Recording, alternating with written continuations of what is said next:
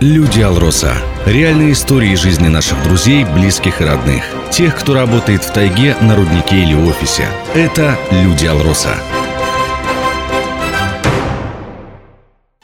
Здравствуйте, в студии Алина Решетняк. Герой нашей программы сегодня Александр Котов, заместитель директора Удачинского ГОКа по инновационной работе. В Алмазном регионе наш герой живет более 10 лет. В 2013 году я находился, работал в городе Хромтау. Добывали мы там хром, на другом руднике работал. Ну и приезжала делегация с Алросы. И по итогам поездки, в общем, позвали меня подобывать кимберлит на севера. Ну вот так я и оказался здесь. Это было 26 ноября, и э, было ужасно холодно.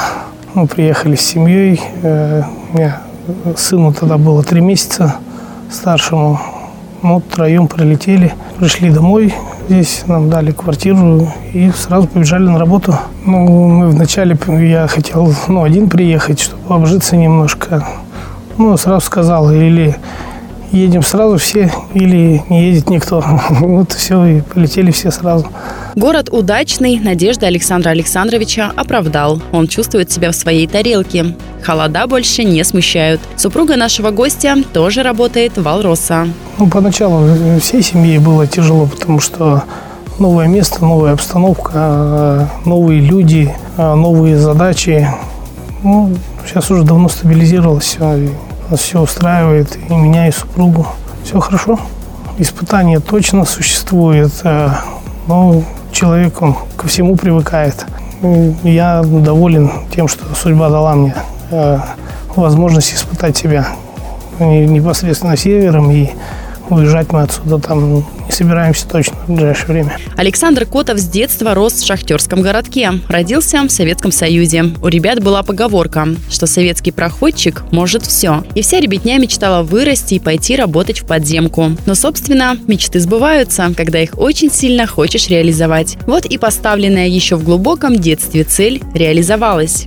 Я вначале работал, начало трудовой деятельности у меня было по месту там проживания, там же тоже на руднике я работал.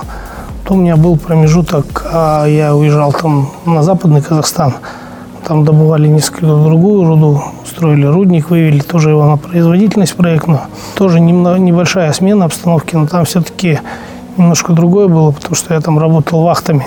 А здесь мы полноценно переехали семьей. Но условий таких, как здесь, конечно, я до этого не был в таких условиях. Самым главным плюсом работы в компании Александр Александрович считает возможность роста и постоянного развития себя. Себя и того, что тебя окружает. И диспетчеризацией занимаемся, везде развиваем потоки данных и э, бутобои наши там дистанционные, которые уже девушки э, с поверхности дробят. Сейчас развивается там машинное зрение вообще, то есть э, Э, посредством компьютера управления.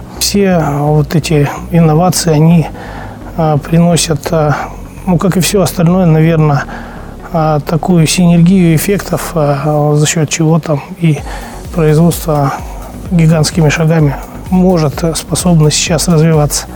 Просто их надо всех помаленьку развивать. Это точно даст эффект. В конце прошлого года Александр Котов был награжден на премии «Алроса». В подарок он получил копию алмаза со своим именем. Ну, а когда э, объявили о награде, я очень как бы... Очень приятно было, так можно сказать, да. За это я там на сцене говорил, сейчас могу повторить и, наверное, повторю, что Большое спасибо коллегам, которые там выдвинули, проголосовали.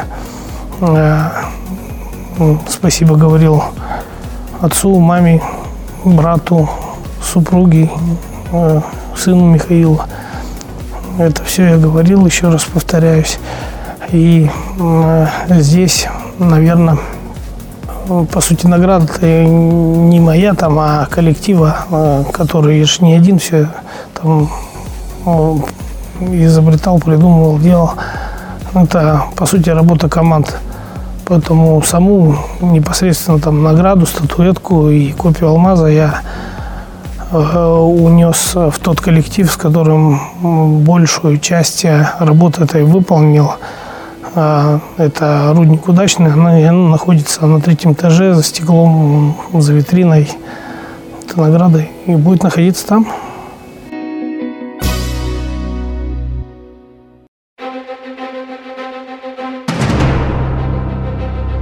Люди Алроса. Реальные истории жизни наших друзей, близких и родных. Тех, кто работает в тайге, на руднике или офисе. Это Люди Алроса.